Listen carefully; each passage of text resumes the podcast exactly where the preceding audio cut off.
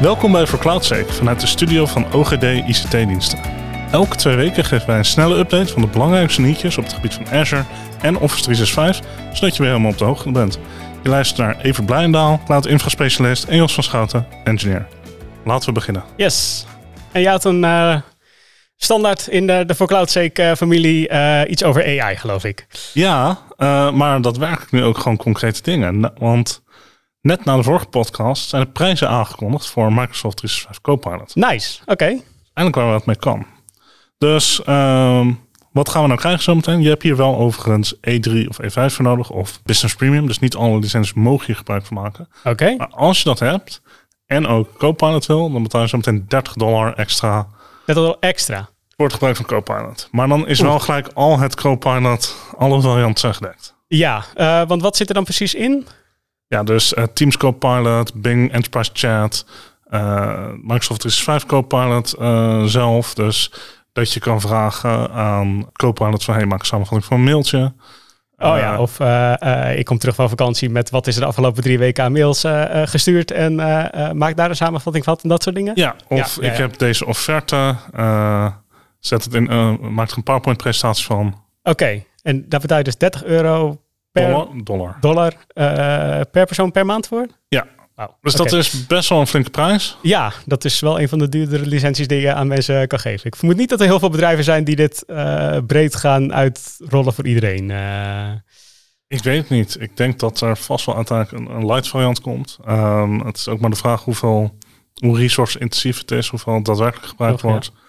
Maar ik, er zijn een aantal taken die ik iedere maand doe. Dat ik denk van ja, als ik me daar een uurtje of twee in de maand al mee kan besparen dan, ben ik, dan verdient het zich eigenlijk wel snel terug. Ja, als je natuurlijk medewerkers hebt die uh, heel veel met, uh, met Office producten werken. En uh, ja, voor 30 euro kan je die zorgen dat ze 5 of 10 procent productiever zijn. Ja, dat qua salaris haal je het alweer terug, zeg maar. Ja, ja. maar ja, ga je dan je hele bedrijf doen of niet? Het, het wordt interessant om te zien hoe dit aangepakt wordt. Ja, ja ik ben benieuwd. In hetzelfde straatje is er ook nieuws rondom Bing Chat Enterprise. Ja. Um, en je ziet eigenlijk daar, uh, we zien nu heel veel varianten van. Een enterprise variant en een chat variant. En ook hier zegt Microsoft weer veel. Chat enterprise betekent dus je data blijven binnen je tenant. Ja. LLM's worden niet getraind op jouw data. En dat lijkt nu een beetje scheidslijn te zijn. De personal is dan misschien wat goedkoper of misschien zelfs gratis. Maar dan, net als bij Google, je data is van Google. Ja, ja precies. Dit gaat dan wel een, een vereiste zijn voor heel veel bedrijven, vermoed ik. Dat, ja, het, uh, dat het binnen je blijf, bedrijf blijft. Ja, en deze kost dan zometeen 5 dollar per maand voor standalone user. Ja. Dus je ziet dan, net als met de andere Office producten, je hebt allerlei losse dingen die je kan kopen als add-on of een los abonnement. Of je koopt de hele suite en dan ben je dus nou, 30, 30 dollar. Ja, oké. Okay. Um, en dan als laatste hele korte... Uh, nieuwtje. Uh, er is ook weer gesproken over Copilot in Teams. Uh, Teams chat en phone. En daar kan je dus ook zometeen je gesproken gesprekken mee samenvatten. Oké, okay, dan vraag ik me af hoe je dat in het Nederlands uh, gaat doen. Want die transcripts en dergelijke zijn soms nog wel eens wat afwijkend. Ja, maar, zeker. Dus dat... Maar al met al eigenlijk wat concretere dingen. Um, ja, dit zijn wel uh, zaken die je daadwerkelijk, um, waarvan je kan zien wat het nut gaat zijn en wat de toegevoegde waarde gaat zijn uh, zodra je het implementeert. In plaats van dat het een abstract AI is gaaf uh, verhaal is.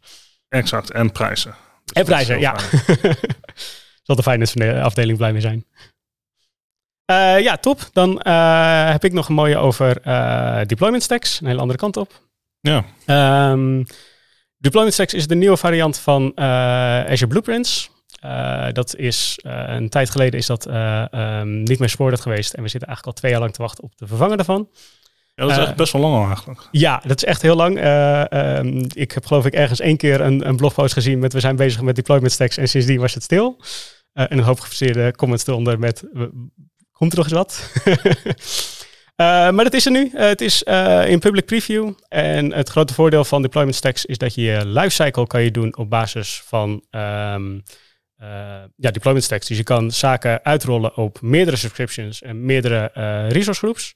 Ja. Um, en dus in één keer een nou ja, hele infrastructuur voor een applicatie neerzetten, bijvoorbeeld met de front-end, backend, wat allemaal in verschillende subscriptions zit.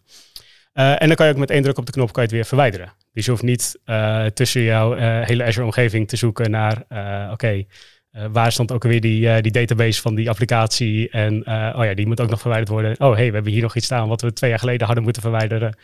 oh, maar dat is wel fijn. Want dat heb ik inderdaad wel eens gehad. Dat je zeg maar denkt resources te hebben dan heb je opeens nog 40 publieke IP-adressen uh, ergens leven. Exact, dat soort dingen. Dat kan je dus nu allemaal met deployment stacks uh, uh, voorkomen.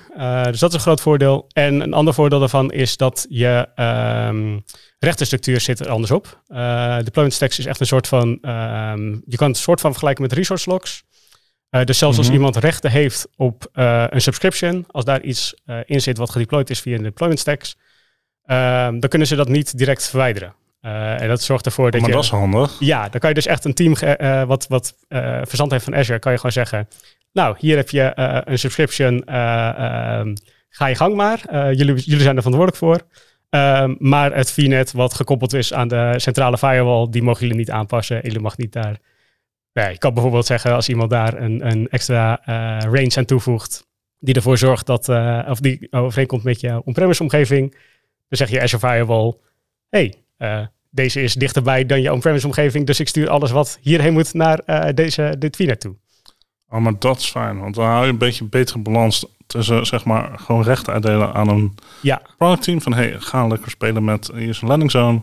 En de resources die je daarin wil deployen, waar je toch nog een beetje zeggenschap over wil. Ja, dus je hebt echt een soort centrale management voor de dingen die uh, zij ook kunnen gebruiken. Ja. mooi, mooi. Ja, is, uh, zeker nice. Right.